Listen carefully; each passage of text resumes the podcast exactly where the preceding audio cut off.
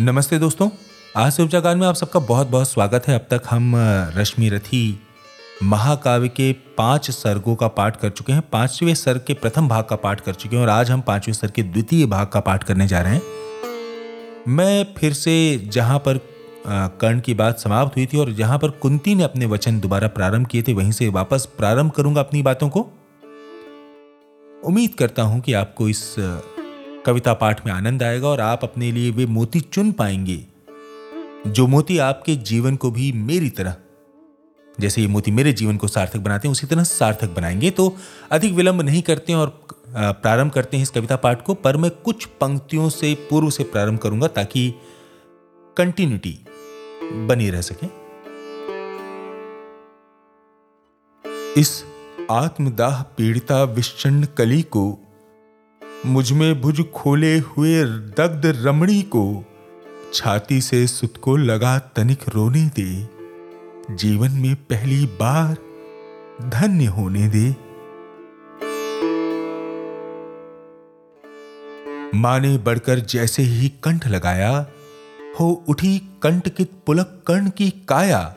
संजीवन सी छू गई चीज़ कुछ तन में वो चला स्निग्ध प्रस्तवण कहीं से मन में।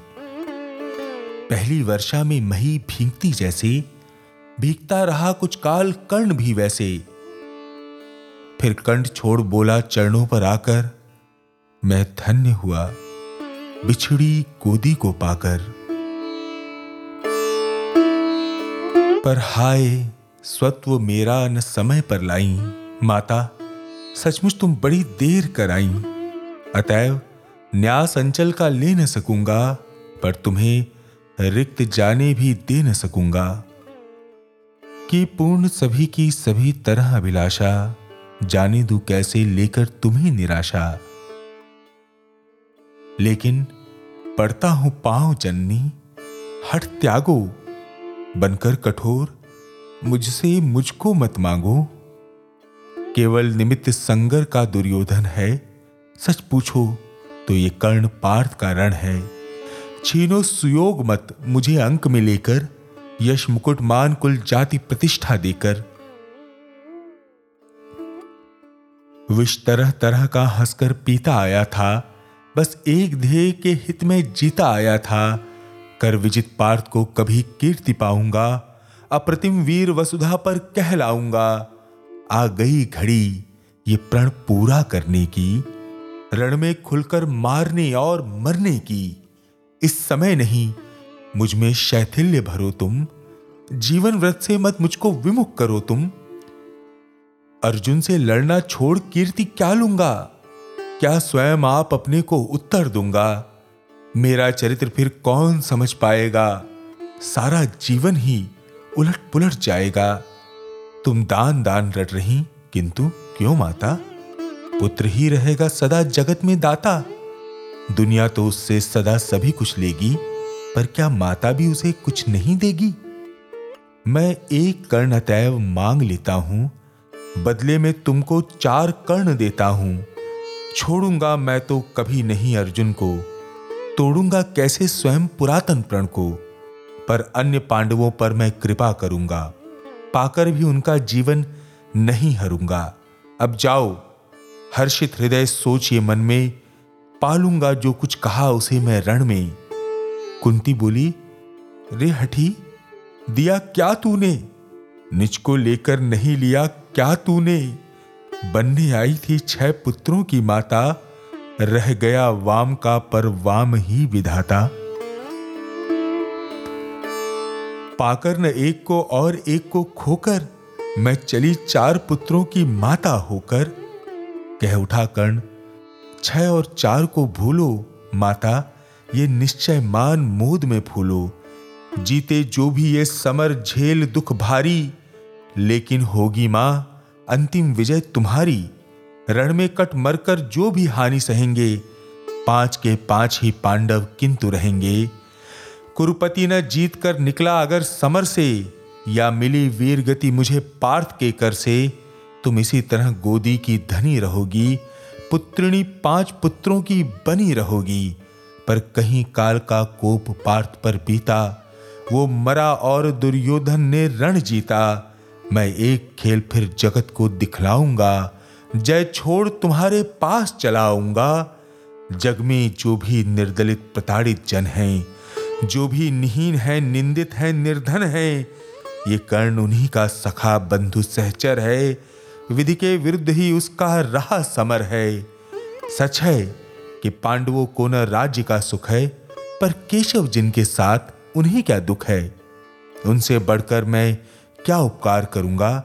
है कौन त्रास केवल मैं जिसे हरूँगा? हाँ, अगर पांडवों की न चली इस रण में, वे हुए हतप्रभ किसी तरह जीवन में, राधे न कुरुपति का सहजेता होगा, वो पुनः निस्वह दलितों का नेता होगा। है, अभी उदय का लग्न दृश्य सुंदर है। सब और पांडुपुत्रों की कीर्ति प्रखर है। अनुकूल ज्योति की घड़ी न मेरी होगी।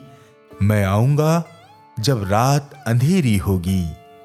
यशमान प्रतिष्ठा मुकुट नहीं लेने को। आऊँगा कुल को अभय दान देने को। परिभव प्रदाह ब्रह्म भय हरने आऊँगा। दुख में अनुजों का भुज भरने आऊँगा। भीषण विपत्ति में उन्हें जननी अपनाकर बांटने दुख आऊँगा हृदय लगाकर।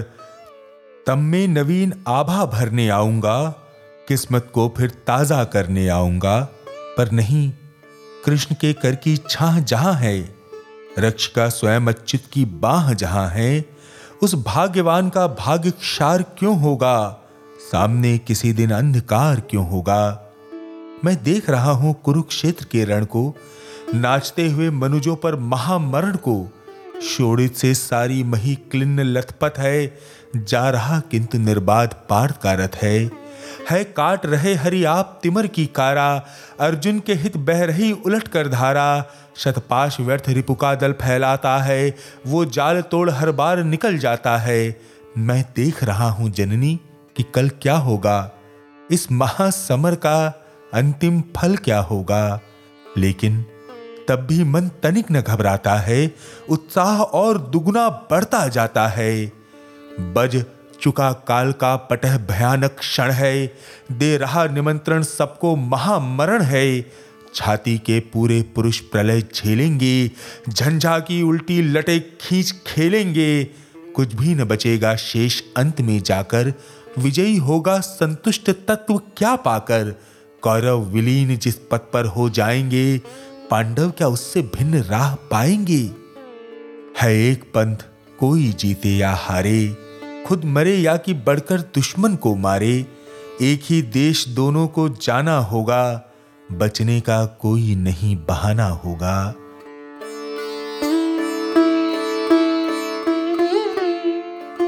निस्सार द्रोह की क्रिया व्यर्थ ये रण है, खोखला हमारा और पार्थ का प्रण है। फिर भी जाने किस लिए न हम रुकते हैं? चाहता जिधर को काल उधर झुकते हैं। जीवन सरिता की बड़ी अनोखी गति है। कुछ समझ नहीं पाती मानव की मति है। बहती प्रचंडता से सबको अपनाकर सहसा खो जाती महासिंधु को पाकर। फिर लहर धार बुदबुद की नहीं निशानी। सबकी रह जाती केवल एक कहानी। सब मिल हो जाते विलय एक ही जल में। मूर्तियाँ पिघल मिल जाती धातु तरल में। सो इसी पुण्य भू कुरुक्षेत्र में कल से लहरें हो एकाकार मिलेंगी जल से। मूर्तियाँ खूब आपस में टकराएँगी। तारल्य बीज फिर गलकर खो जाएँगी। आपस में हो हम खरे या कि हो खोटे, पर काल बलि के लिए सभी हैं छोटे। छोटे होकर कल से सब साथ मरेंगे। शत्रुता न जाने कहाँ समेट धरेंगे। लेकिन चिंता ये वृथा बात जाने दो। जैसा भी हो, कल का प्रभाव आने दो। देखती किसी भी तरफ़ न उजियाली है सत्य ही।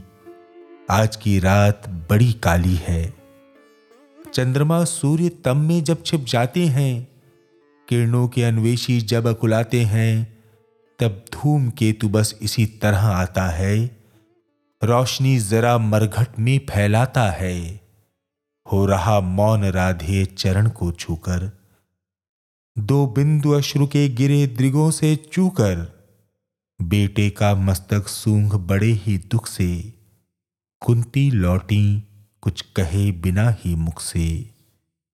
कुंती लौटी, कुछ कहे बिना ही मुख से।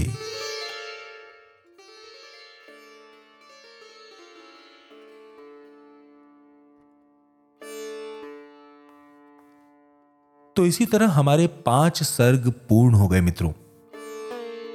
अगले सर्ग में युद्ध प्रारंभ होने वाला है तो मैं आशा करता हूँ, उम्मीद करता हूँ कि आप अगले सर्ग को सुनने के लिए पुनः इस चैनल या इस पॉडकास्ट पर आएँगे। तब तक के लिए मैं आप सबको नमस्ते कहता हूँ। उम्मीद करता हूँ कि आप अपना ध्यान रखेंगे। और इसी तरह हिंदी साहित्य की इस सरिता में स्नान करते रहेंगे। Thank you so much please take care bye bye.